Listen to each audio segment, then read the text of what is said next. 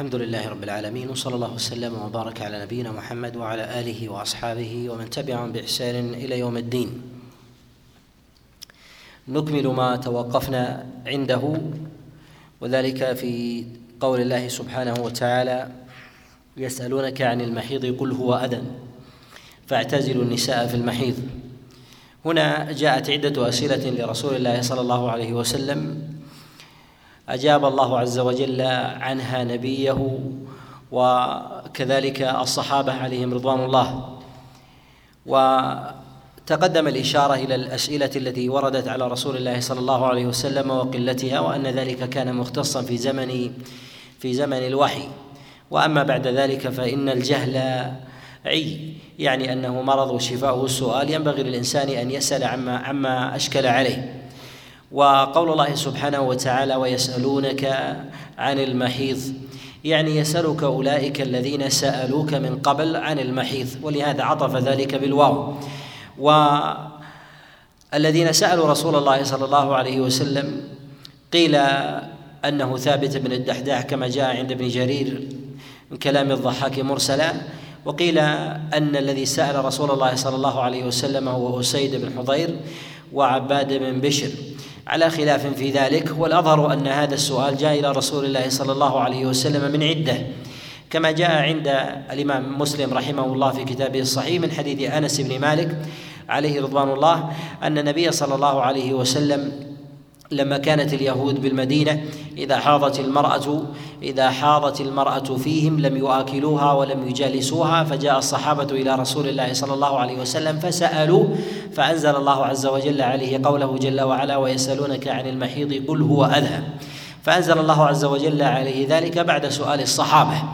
وأما بالنسبة لأسيد وكذلك عباد فانهم فإنهم إنما سألوا رسول الله صلى الله عليه وسلم عن مواقعه عن مواقعة الحائض بعد نزول الآية. وهذا ظاهر في حديث أنس أنس بن مالك عليه عليه رضوان الله. ولم يكن سؤال هذا السؤال منهما على مر على على مرتين وإنما هو مرة واحدة بعد نزول هذه الآية. فكان الصحابة عليهم رضوان الله سألوا النبي صلى الله عليه وسلم عموما ثم جاء اسيد وعباد بن بشر فسألوا النبي صلى الله عليه وسلم عن المواقعة مخالفة في ذلك لي مخالفة في ذلك لليهود. وقيل إن اليهود والنصارى على ضربين. ولم يكونوا على على عمل واحد في مسألة إتيان الحائض وقربها. فإن اليهود والمجوس كانوا يفارقون الحائض ولا يقاربونها على الإطلاق سواء كان ذلك كان ذلك بالمجالسة أو كان ذلك بالمؤاكلة أو كان ذلك بالمضاجعة. فكانت المفارقة في ذلك في ذلك بجميع أنواعها عند اليهود عند اليهود والمجوس. وأما بالنسبة للنصارى فإنهم كانوا يجامعون الحائض زمن حيضها يجامعونها زمن زمن حيضها. فجاء سعيد وعباد بن بشر فسألوا رسول الله صلى الله عليه وسلم عن ذلك يعني عن تلك عن تلك الحالين وإمكان التوسط بين بين فعل اليهود وفعل وفعل النصارى. فأنزل الله عز وجل على رسوله صلى الله عليه وسلم قوله جل وعلا ويسألونك عن المحيض قل هو أذى فاعتزلوا النساء فاعتزلوا النساء. المفارقة هي الاعتزال. وهذا وهذا هو ظاهر ظاهر الآية. وعلة ذلك هي ورود ورود الحيض. ويأتي الكلام عليه بإذن الله.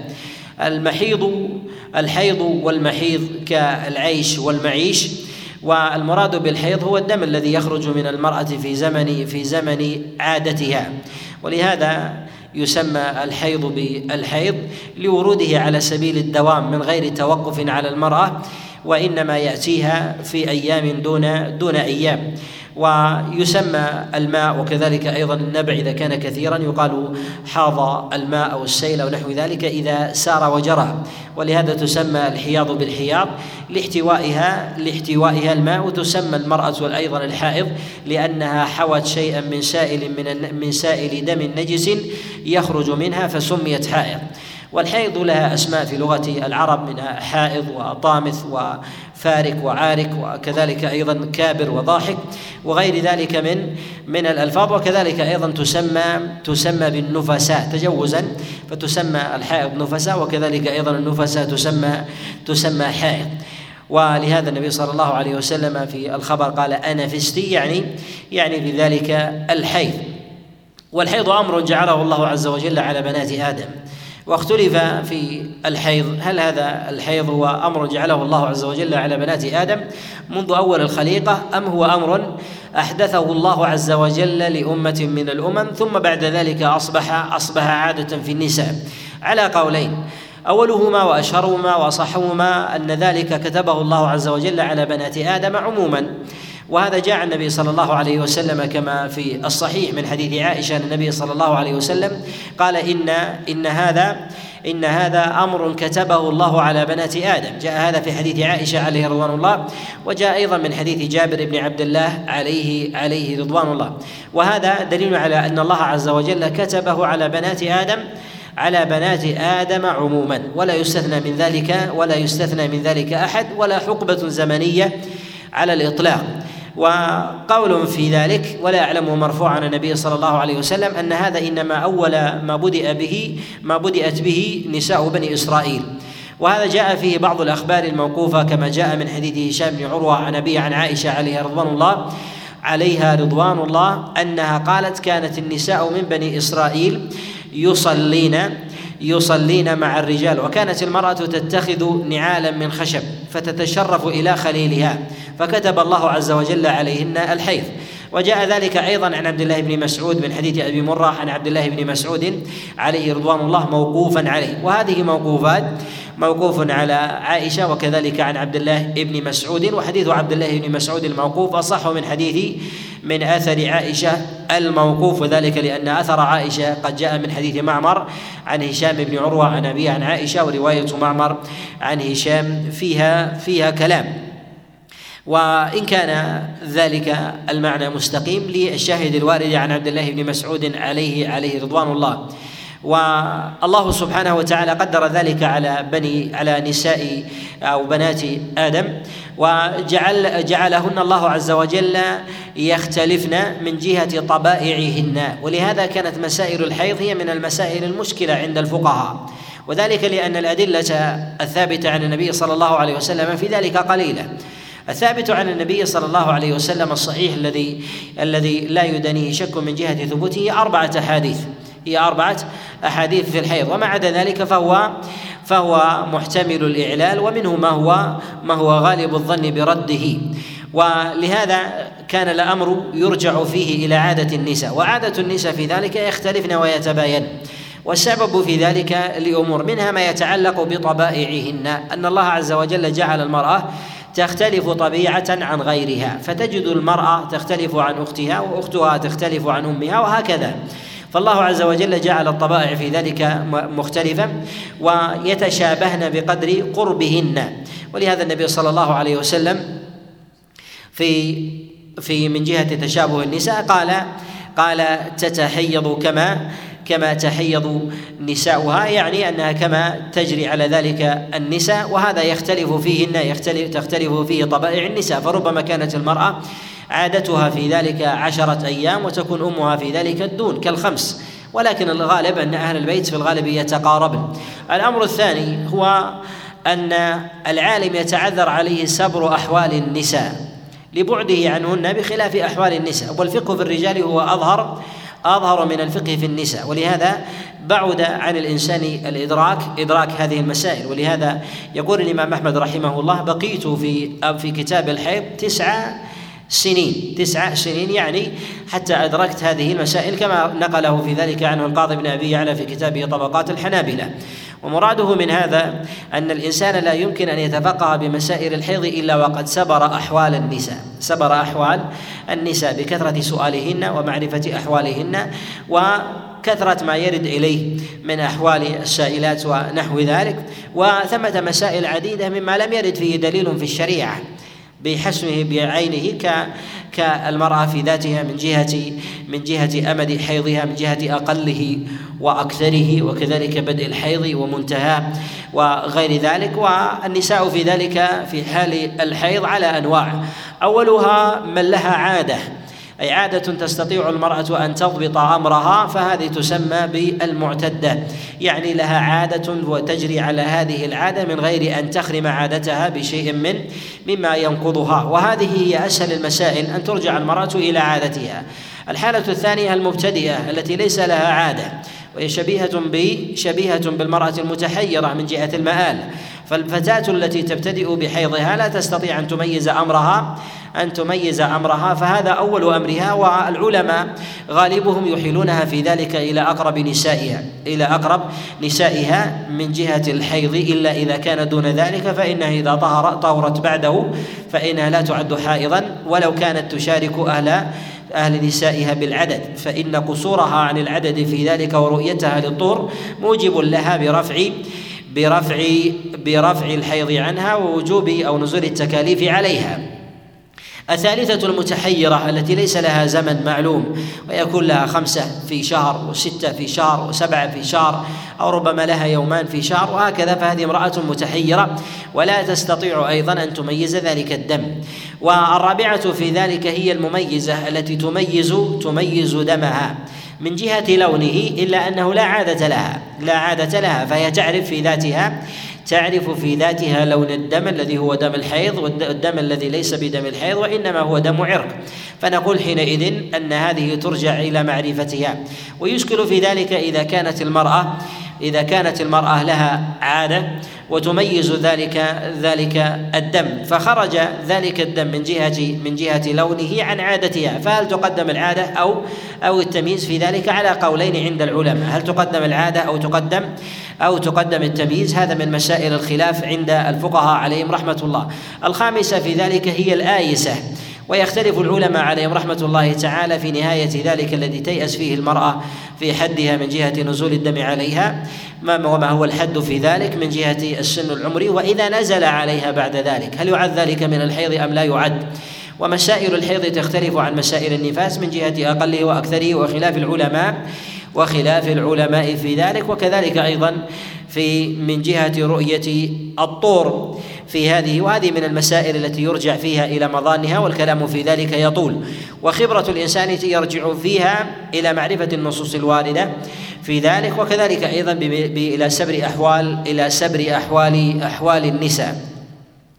والله جل وعلا حينما قدر على نساء أو بنات بني آدم الحيض وكذلك قدر عليهن عند الولادة النفاس. الله عز وجل لم يوجب عليهن أو منعهن من قضاء من قضاء الصلاة. وأمرهن الله عز وجل من بقضاء بقضاء الصيام. وهذا مما لا خلاف فيه لا خلاف فيه إلا عند الحرورية من الخوارج كما جاء في الصحيح من حديث معاذة عن عائشة عليها رضوان الله. وهذا من المسائل المحسومة وهي محل إجماع. ولكن يختلف العلماء عليهم رحمة الله في المرأة الحائض والنفس إذا تركت الصلاة. معلوم أنها تركت الصيام بعذر وعذرها في ذلك كحال المريض والمسافر كحال المريض والمسافر فهي تقضي بعد ذلك. أما بالنسبة للصلاة التي لا تقضيها فهل تؤتى الأجر أم لا تؤتاه؟ فهذا من مواضع الخلاف عند العلماء وهما قولان عند الشافعية والأظهر في ذلك أنها تؤتى الأجر بإذن الله. وهذا القول هو الأرجح وقد ذكر القولين النووي عليه رحمة الله في أوائل كتابه كتابه المنهاج. و وذلك أن الله سبحانه وتعالى قد جعل أو أمرهن بأداء الصلاة حال حال عدم العذر وعند ورود وعند ورود العذر أمرهن بالترك. وهذا نوع من المرض الذي جعله الله عز وجل والاعذار الأعذار التي تأتي على بنات آدم من غير من غير اختيار.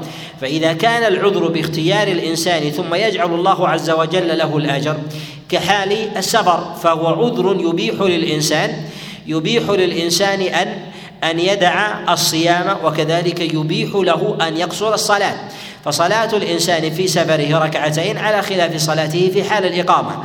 ويكتب الله جل وعلا له ما سقط من صلاته وهي وهي الركعتين كحاله في حال كحاله في حال في حال الإقامة. والله عز وجل يكتب له ذلك.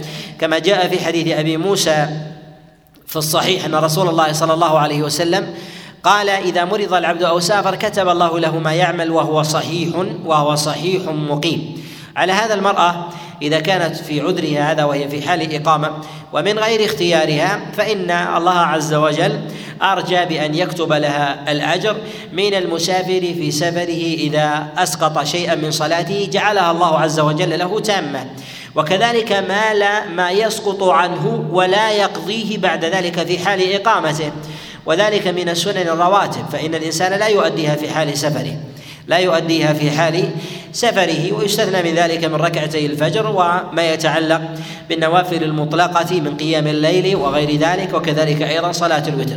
فما يفعله الإنسان في حال سفره فما يفعله الإنسان في حال إقامته يكتبه الله جل وعلا له في حال في حال سفره ولا يجب عليه أن يقضيه إذا كان يؤدي إلا ما دل عليه الدليل من أمر القضاء من مسألة من مسألة الصيام. وهذا إذا كان في مثل هذه الصورة فهي في الحائض أيضا من باب أولى. ولكن يشكل على البعض وهو ما جاء رسول الله صلى الله عليه وسلم أنه أشار إلى أن نقصان الدين أنها إذا حاضت لم تصلي ولم تصم. نقول إن النبي صلى الله عليه وسلم إن النبي صلى الله عليه وسلم قد نهى النساء عن أن يقضين الصلاة وأمرهن أن يقضين أن يقضين أن يقضين الصيام. ومعنى ذلك أن المرأة إذا تركت الصيام قد وجد عندها عذر في ذلك كحال كحال الإنسان في حال في حال سفره أو مرضه. وتركه في ذلك لوجود العذر القائم فيه لا يسمى نقصانا في ذاته من جهة ورود الأجر. وأما قصوره من جهة العمل فهذا ظاهر. فإن الإنسان الذي لا يؤدي العمل فيختلف من جهة من جهة أثره على إيمانه. فالإنسان إذا كان مسافرا سفرا على سبيل الدوام ويفطر أو يقصر الصلاة. بخلاف الإنسان الذي في حال الإقامة فإن أداءه للسنن الرواتب نوع تجديد إيمان. نوع من تجديد الايمان وحضور ذلك في قلب في قلب الإنسان. بخلاف الإنسان الذي يدع ذلك ولو كان معذورا فهو يؤتى الأجر ولا يؤتى الأثر. لا يؤتى الأثر وأثر ذلك ما يجده الإنسان من من من صلة دائمة مع الله سبحانه وتعالى. كذلك الإنسان في حال مرضه ربما الإنسان يصاب بشيء مقعد يصاب بشيء مقعد فكل ما كان قبل قبل إقعاد الله عز وجل له يكتب له ذلك الأجر على سبيل الدوام ولو بقي عشرا وعشرين عاما. إذا كان حبسه عن ذلك أمر أمر جعله الله عز وجل عليه. ولكن يجد الإنسان في قلبه عدم اتصال مع الله سبحانه وتعالى وربما وربما عدم زيادة إيمان. وهذا هو أثر العبادة. وأثر ذلك هو يحرمه الإنسان كما تحرمه المرأة في مسألة في مسألة حيضها ونفاسها. يحرمه الإنسان كذلك أيضا في مسألة مرضه وعذره الذي يلحقه عند وعذره الذي يلحقه عند تركه للعبادة. وهذا هو المراد الذي ذكره النبي صلى الله عليه وسلم. وإنما غلب أمر المرأة من جهة نقصان دينها على الرجل مع ورود النقصان المشابه عنده في النسبة للمرض والسفر لأن هذا الأمر أمرا مستديما على النساء لا وليس مستديما على الرجال. يعني لا بد أن يأتي المرأة أمر الحيض إذا كانت من أهل التكليف. اذا فهو أمر مستديم وهذا النقصان على المرأة أظهر وهذا النقصان على المرأة أظهر. أما بالنسبة للرجل فلا يلزم من ذلك السفر فربما بقي الإنسان حولا وحولين ولم يكن من أهل السفر وربما سافر ولم يجب عليه أن يفطر لنشاطه وكذلك وكذلك قوته. وعلى هذا نقول إن هذا النقصان هو أظهر في أمر هو أظهر في أمر في أمر النساء. وقول الله جل وعلا ويسألونك عن المحيض قل هو أذى فاعتزلوا النساء فاعتزلوا النساء في المحيض. أمر الله عز وجل أو أخبر الله عز وجل عن المحيض أنه أذى وقيل إن المراد بالأذى هو القدر. ويستدل العلماء بذلك على نجاسة دم الحيض على نجاسة دم الحيض لأنه لا يسمى الطاهر أذى. وهذا محل اتفاق عند العلماء بأن دم الحيض نجس وهذا مما لا خلاف مما لا خلاف لا خلاف فيه. قال بأن المعنى في ذلك في الأذى هو القدر جماعة من المفسرين. كما جاء ذلك عن قتادة وكذلك مجاهد بن جبر وجاء أيضا عن غيرهم من عن غيرهم من المفسرين. قال قل هو أذى فاعتزلوا النساء. السؤال من الصحابة عليهم رضوان الله لرسول الله صلى الله عليه وسلم عن الحيض وحالهم مع المرأة. ذلك أن الصحابة في المدينة يتأثرون بأهل الكتاب بخلاف أهل أهل مكة. فصلتهم بأهل الكتاب ضعيفة. أما المدنيون فإنهم يقيمون بين ظهراني أهل الكتاب. والمدينة يكثر فيها أو يوجد فيها اليهود. أما النصارى فندرة أو معدومون. أما النصارى فندرة أو معدومون. واليهود من جهة أمرهم مع أمرهم مع الحائض فإن المرأة إذا حاضت عندهم لم يجالسوها ولم يؤكلوها فضلا عن عن مضاجعتها وقربها. وهذا بقي من التأثر من من التأثر في بعض أصحاب رسول الله صلى الله عليه وسلم مما كانوا كانوا عليه قبل قبل ورود أحكام قبل ورود أحكام الشريعة. وفي هذا إشارة إلى أن الخلطة إلى أن الخلطة مع أهل الملل الضالة والمنحرفة تغرس في ذلك اثرا وتقليدا في نفوس الناس مع أن أهل المدينة الأصل فيهم الوثنية الأصل فيهم الوثنية إلا أهل الكتاب من من اليهود. وهؤلاء تأثروا بشيء منهم وكانوا من الأوس والخزرج وأضرابهم من أهل من أهل المدينة كانوا يعبدون يعبدون الأصنام. وأهل الكتاب بينهم وأهل الكتاب بينهم ويتأثرون بشيء من أحكامهم وعبادتهم وتسلل منهم شيء في ذلك لأن اليهود هم أصحاب كتاب وتشريع بخلاف الوثنية ليس لديهم تشريع وإنما هو انحراف طرأ عليهم عن الحنيفية وانحراف طرأ عليهم الحنيفية ولم يكن لديهم كتاب يجددون به دينهم يجددون به دينهم ولو كان محرفا. وأما بالنسبة لليهود فلديهم كتاب يقرؤونه ويتلونه ويعلمون أنفسهم ومن ومن حولهم وربما تأثر بهم من الأوس والخزرج اقوام وهذا من المسائل التي تأثر بها تأثر بها أهل المدينة باليهود. وأما بالنسبة للنصارى كما تقدم فإنهم يجيزون مجامعة الحائض. يجيزون مجامعة الحائض أما بالنسبة لليهود فإنهم لا يقربونها. وأما في قول الله جل وعلا هنا فاعتزلوا النساء في المحيض حينما بين أذى الحيض وفي ظاهر السياق الموافقة على نجاسة على نجاسة الحيض كما كان عليه أهل الكتاب. ولكن الأمر فيه الأمر فيه جاء على التفصيل جاء على التفصيل. فلا يكون ذلك مفارقة تامة. فيظن الإنسان أن بدن الحائض نجس في ذلك وإنما جاءت الشريعة بتفصيل ذلك. فبين الله سبحانه وتعالى نجاسة الدم ابتداء ثم أمر الله عز وجل باعتزال باعتزال النساء في المحيض. هذا يظهر منه صفة السؤال الذي ورد إلى رسول الله صلى الله عليه وسلم أن السؤال إنما ورد إلى النبي عليه الصلاة والسلام إنما هو سؤال عن مواقعة. إنما هو سؤال عن مواقعة. فجاء الأمر هنا لا فيما يتعلق لا فيما يتعلق بمماسة بدن المرأة وإنما بمواقعتها وقد جاء عند ابن جرير الطبري وغيره من حديث خصيف عن مجاهد بن جبر أن الصحابة سألوا رسول الله صلى الله عليه وسلم عن إتيان عن إتيان المرأة.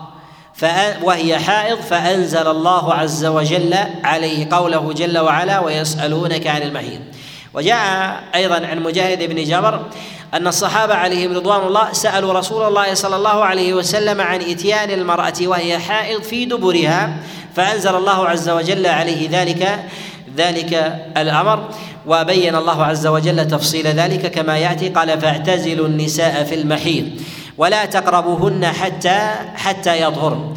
نهى الله عز وجل عن قرب المرأة وأمر باعتزالها حتى تطهر حتى تطهر المرأة. يفهم أن المراد بالاعتزال والنهي عن القرب أن الله سبحانه وتعالى أمر بالإتيان بعد ذلك. قال الله جل وعلا من حيث أمركم الله. يعني أنه ينبغي للإنسان إذا أتى المرأة أن يأتيها من حيث أمره الله عز وجل من قبلها لا يأتيها من دبرها. يعني أن السؤال هو سؤال عن مواقعة لا سؤال عن لا سؤال عن عن مماسة البدن ولا نجاسة البدن أو أو الثياب أو المخالطة. فجاء الأمر على هذا التفصيل في كلام الله سبحانه وتعالى فبين الله عز وجل نجاسة دم الحيض وكذلك الاعتزال ثم فسر الله عز وجل الاعتزال المراد به هنا أن المراد به هو اعتزال مواقعة لا اعتزال مماسة وقرب. واختلف العلماء في قدر الاعتزال الذي أمر الله عز وجل به. اختلفوا في هذه المسألة على عدة على عدة أقوال. القول الأول قالوا هو اعتزال ما لم هو اعتزال ما لم يجامع يعني أن ما كان من غير الجماع وهو موضع النجس قال قل هو أذى فإذا كان الإنسان لا يصاب من أذى المرأة من نجاسة دم حيضها فإنه يجوز له أن يدنو أن يدنو منها أو يباشرها وأن يمس أي موضع. هذا ذهب إليه جماعة من العلماء وجاء النبي عليه الصلاة والسلام أيضا مرفوعا من حديث عائشة. صح هذا أيضا عن عائشة عليها رضوان الله تعالى مرفوعا موقوفا عليها من حديث مسروق عن عائشة عليها رضوان الله أنها سئلت ما يحل للرجل من امرأته وهي حائض؟ فقالت كل شيء إلا إلا الجماع. كل شيء إلا الجماع يعني أن الله عز وجل بين أن بدن المرأة إنما هو في حال حيضها أو عدم حيضها فهو طاهر وأن العلة في ذلك هي في, وجود الدم فإذا أمن الإنسان من مماسته لبدنه فإنه حينئذ فإن الأمر في ذلك على على الترخيص وهو المراد به في مسألة الاعتزال. القول الثاني في ذلك قيل أن المراد بذلك هو هو ما بين سرتها إلى ركبتها باعتبار أنه لا يامل الإنسان فيما دون ذلك أن يصل إليه شيء من الأذى.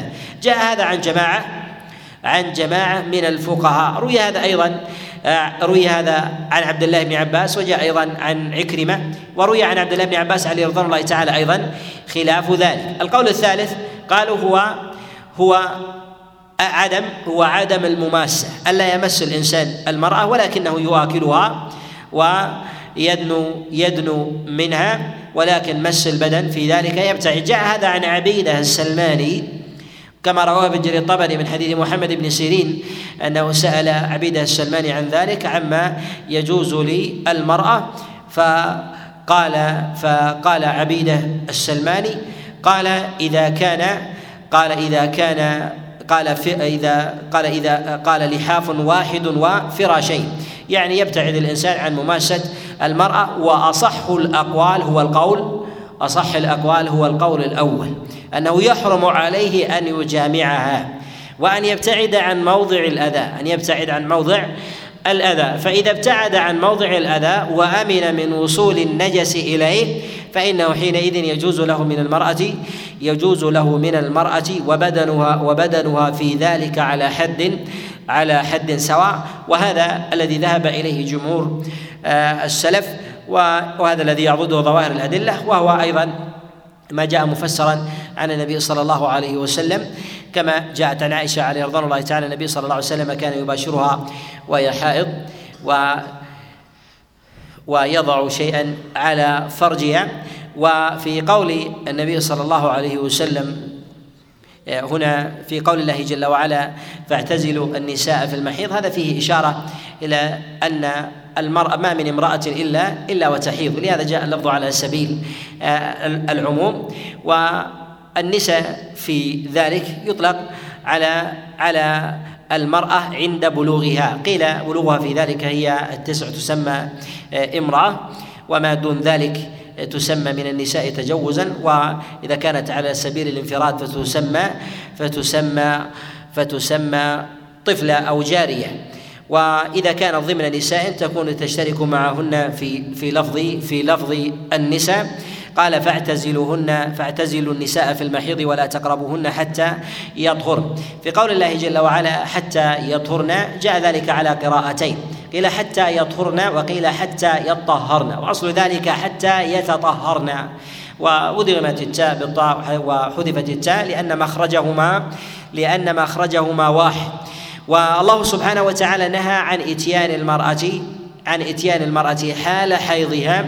وقيد أو جعل أمد ذلك هو حتى تطهر حتى تطهر المرأة من حيضها. وجاء لفظ آه، الطهارة هنا أو التطهر في موضعين قال حتى يطهرن. فإذا تطهرن يعني إذا طهرت المرأة وانقطع الدم انقطع الدم فإنه يلزم من ذلك أن تتطهر. فجعل الله عز وجل أمر انقطاع الدم ليس كافيا في إتيان أو ترخيص بإتيان المرأة إتيان المرأة حال حال حال انتقاض وضوئها أو عدم اغتسالها وأن مجرد الانقطاع لا يجوز للرجل أن يجامع المرأة. اختلف العلماء في المراد بالتطهر هنا على عدة أقوال. أولهما أن المراد بذلك هو الاغتسال. اغتسال الإنسان اغتسال المرأة كاغتسالها من الجنابة. اغتسالها كاغتسالها من الجنابة. ذهب إلى هذا جماهير الفقهاء وجاء ذلك عن عبد الله بن عباس ومجاهد بن جبر وقال بهذا جماعة من الفقهاء كمالك والشافعي والإمام أحمد وغيرهم من وغيرهم من الأئمة. وذهب بعض الفقهاء إلى أن المراد بذلك المراد بذلك هو الوضوء. الوضوء. وهذا ذهب إليه بعض العلماء وقول آه، أبي حنيفة عليه رحمة الله. واختلف الفقهاء في مسألة عدم وجود الماء. هل يجزع عن ذلك التيمم؟ هذا على قولين عند عند الفقهاء. القول الثالث قالوا المراد بذلك هي أن أن تتطهر وأن تنقي موضع النجس. وأن الترخص في ذلك يكون بعد تطهيرها لموضع النجس ولو لم تتوضأ. وهذا وهذا هو أضعف أضعف الأقوال وأرجحها في ذلك أن تغتسل المرأة غسلا غسلا تاما.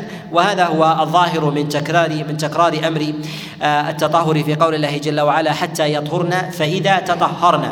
يعني تطهرن مما مما هن فيه. وطهارة المرأة يتفق العلماء على أن على أن حدثها لا يرتفع إلا باغتسال على أنه لا يرتفع إلا باغتسال. هذا محل اتفاق. ولكن من قال بأنه يجزئها الوضوء أو يجزئها غسل موضع موضع آه، النجس في ذلك قالوا لأنها لا تستبيح بذلك عبادة لا تستبيح بذلك بذلك عبادة وإنما المقصود من قول الله عز وجل حتى يطهر المراد بذلك هو ذهاب دمها وأن يبتعد الإنسان عن موضع الدم فلا يقربه فيكون الحكم كحال ورود الدم فيصل إليه النجس لأن الله عز وجل قال قل هو أذى فاعتزلوا النساء في المحيض. فالله عز وجل أمر باعتزالها فإذا طهرت أو فإذا فإذا انقطع الدم ولم تغسل عنها أثر الدم بقي حكمها في ذلك بوجود الدم عليها وعدم أمن أمن ورود النجاسة في ذلك. ولهذا نهى الله سبحانه وتعالى نهى الله جل وعلا عن قربها. و وأما من قال بمجرد انقطاع الدم ولو لم ولو لم تغسل موضع الدم أن مجرد الانقطاع أن ذلك مرخص لإتيان المرأة فهذا قول قول بعيد ولا يعول عليه وهو شبيه به وهو شبيه بالقول الشاذ وهو شبيه بالقول بالقول الشاذ. وفي قول الله جل وعلا فإذا تطهرن فأتوهن من حيث أمركم الله. هذا على ما تقدم الكلام عليه أنه جاء في سبب نزول هذه الآية أن الصحابة عليهم رضوان الله تعالى إنما سألوا رسول الله صلى الله عليه وسلم عن إتيان المرأة في دبرها عند ورود الحيض عند ورود الحيض. فكأنهم يعلمون يعلمون بمفارقة المرأة عند حيضها في قبلها فسألوا عن الإتيان في دبرها كما جاء عند ابن جرير الطبري من حديث خصيب عن مجاهد بن جبر أن الصحابة عليهم رضوان الله تعالى سألوا رسول الله صلى الله عليه وسلم عن إتيان الحائض في دبرها فأنزل الله عز وجل عليه هذا أنه يجب على الإنسان أن يفارقها بجماع بجماع سواء كان ذلك في قبل أو دبر. ثم حينما رخص الله عز وجل في ذلك قال فأتوهن من حيث أمركم الله. يعني ليس لك أن تأتيها في حال حيضها ولو كان رخصة لاذن الله عز وجل لاذن الله عز وجل بذلك. ولهذا قال الله جل وعلا فأتوهن من حيث أمركم الله. الأمر هنا في قوله جل وعلا من حيث أمركم الله فيه إشارة إلى أن ثمة أمر منهي نهى الله عز وجل عنه وهو إتيان المرأة في دبرها. إتيان المرأة في في دبرها. وهذا من الأمور المحرمة. وهذا من الأمور المحرمة. ومأخوذ ذلك من هذه الآية والايه التي تليها والآية التي تليها نساؤكم حرث لكم فأتوا حرثكم أن أن شئتم. وهذا يأتي الكلام عليه بإذن الله عز وجل وتفسيره بحول الله. وفي قول الله جل وعلا من حيث أمركم الله في إشارة إلى ورود إلى ورود موضع نهى الله عز وجل عنه. نهى الله عز وجل عنه وهو إتيان المرأة إتيان المرأة في في دبرها. والله سبحانه وتعالى والله جل وعلا قد نهى عن إتيان المرأة في دبرها كما هو الصريح في هذه الآية. جاء في ذلك جملة من الأحاديث عن النبي صلى الله عليه وسلم من حديث أبي هريرة وخزيمة بن ثابت وجاء من حديث عبد الله بن عباس عليه رضوان الله. جاء في ذلك أيضا جملة من الموقوفات. جاء في هذا من حديث جاء من حديث أبي تميمة الهجيمي عن أبي هريرة أن رسول الله صلى الله عليه وسلم قال من أتى امرأة في دبرها أو أتى كاهنا فصدقه فقد كفر بما أنزل على على محمد. وهذا الحديث قد تكلم فيه بعضهم وحسنه بعض الأئمة وذلك أن أبا تميمة ومستور الحال وكذلك لا يعرف له سماع عن ابي هريرة. جاء جاء أيضا من وجه آخر عن خزيمة عن رسول الله صلى الله عليه وسلم وجاء أيضا من حديث عبد الله ابن عباس ولا تخلو الأحاديث الواردة عن النبي عليه الصلاة والسلام من كلام. ولكن الصحابة عليهم رضوان الله تعالى في ذلك استفاض عنهم النهي استفاض عنهم النهي في هذا. جاء عن عبد الله بن عباس عليه رضوان الله كما روى النسائي في كتابه السنن من حديث عبد الله بن طاووس عن أبيه عن عبد الله بن عباس أنه سئل عن إتيان المرأة في دبرها قال ذاك الكفر. ذاك الكفر وإسناده عنه صحيح وجاء أيضا عند النسائي عن أبي الدرداء بإسناد بإسناد صحيح وجاء أيضا عن عبد الله بن عمر عليه رضوان الله عند آه، النسائي النسائي أنه سئل عن إتيان المرأة في دبرها فقال أو يفعل ذلك أو يفعل ذلك مسلم؟ جاء في بعض الروايات عن عبد الله بن عمر القول بالترخيص القول بالترخيص بإتيان المرأة في دبرها.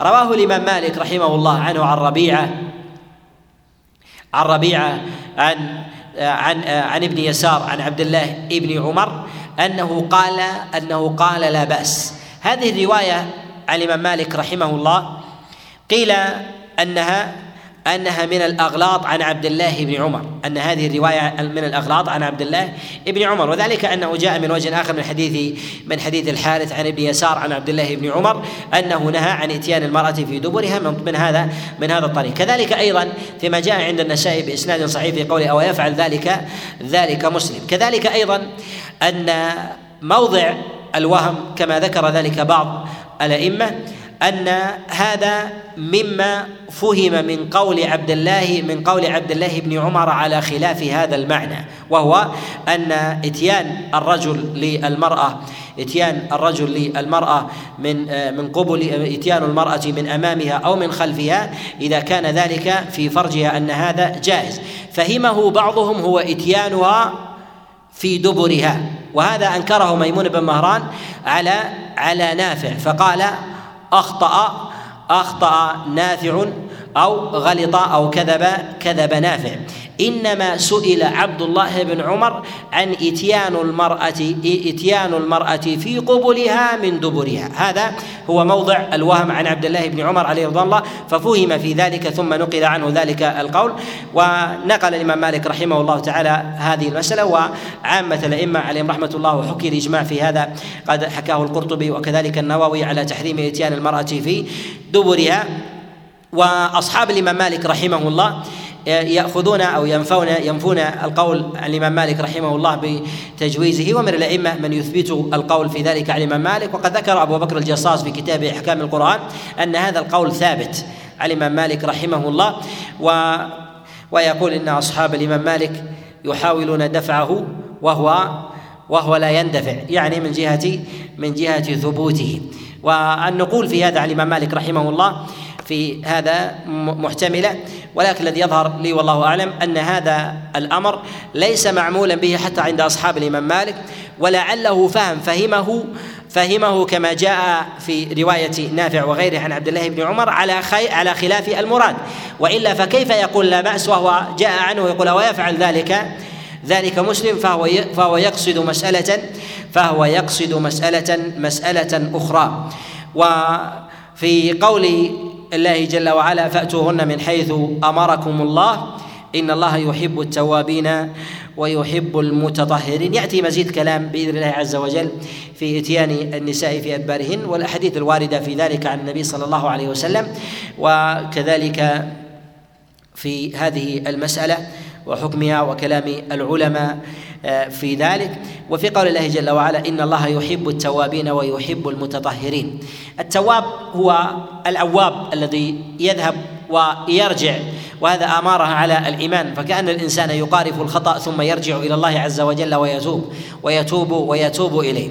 إن الله يحب التوابين يعني الذين يعودون إلى الله سبحانه وتعالى ويؤوبون إليه بعد ورود الخطأ الخطأ منهم. والله جل وعلا يأمر عباده بالتوبة ويأمر عباده بعدم إتيان المعصية بعدم إتيان المعصية. ونهي الله عز وجل عن إتيان المعصية. ليس المراد بذلك هو هو امتناع ورود المعصية من الإنسان وإنما المراد بذلك ألا يبقى الإنسان عليها. ولهذا النبي صلى الله عليه وسلم يقول كما في وصيته قال عليه الصلاة والسلام اتق الله حيثما كنت وأتبع السيئة الحسنة تمحها وخالق الناس بخلق حسن. قال وأتبع السيئة الحسنة تمحها يعني أن السيئة واقعة منك لا محالة. واقعة منك لا محالة ينبغي عليك أن تقلع ثم تأتي بحسنة تكفر تلك السيئة التي وقعت التي وقعت منك. فإن هذا أمارة على على قبول التوبة وكذلك صدق الإنابة. وهذا هو معنى قول الله جل وعلا ان الله يحب التوابين ويحب المتطهرين. ان الله يحب التوابين ويحب المتطهرين. وكأن الإنسان في ذلك يسرف على نفسه بالتقصير في جنب الله سبحانه وتعالى في الوقوع واقتراف المحرمات والمعاصي. وأنه ينبغي الإنسان أن يعود إلى الله ويقبل إليه فإن الله عز وجل يتوب على من تاب. وفي قول الله جل وعلا ويحب المتطهرين يعني المبتعدين عن النجس. والمراد بالطهارة هنا هي الطهارة الحسية. هي الطهارة الحسية لأنه ذكر هنا في ثلاثة مواضع. قال حتى يطهرن فإذا تطهرن قال ويحب المتطهرين يعني الذين يبتعدون عن النجس على ما أمرهم الله جل وعلا فيحبون الطهارة والنزاهة. والله جل وعلا إنما حملنا قوله سبحانه وتعالى هنا ويحب المتطهرين على الطهارة أن على الطهارة الحسية لأنه ذكر الطهارة المعنوية في قوله يحب التوابين. هذه التوابين هي الطهارة هي الطهارة المعنوية طهارة الباطن. وطهارة الظاهر هي في قوله ويحب المتطهرين الذين يبتعدون عن مواضع مواضع النجس سواء كان من الحيض أو كان من مواضع النجاسة على سبيل على سبيل آه، المؤمنين على سبيل العموم من أهل الإيمان. وهذا تربية للإنسان على الطهارتين طهارة البواطن وطهارة طهارة الظواهر. أسأل الله سبحانه وتعالى أن يوفقني وإياكم إلى الهدى والتقى وأن يجعلني وإياكم ممن يستمع القول ويتبع أحسنه. إنه ولي ذلك والقادر عليه. وصلى الله وسلم وبارك على نبينا محمد. وأستميحكم عذرا الإجابة عن الأسئلة. ونلتقي إن شاء الله في المجلس القادم بإذن الله. وصلى الله وسلم وبارك على نبينا محمد.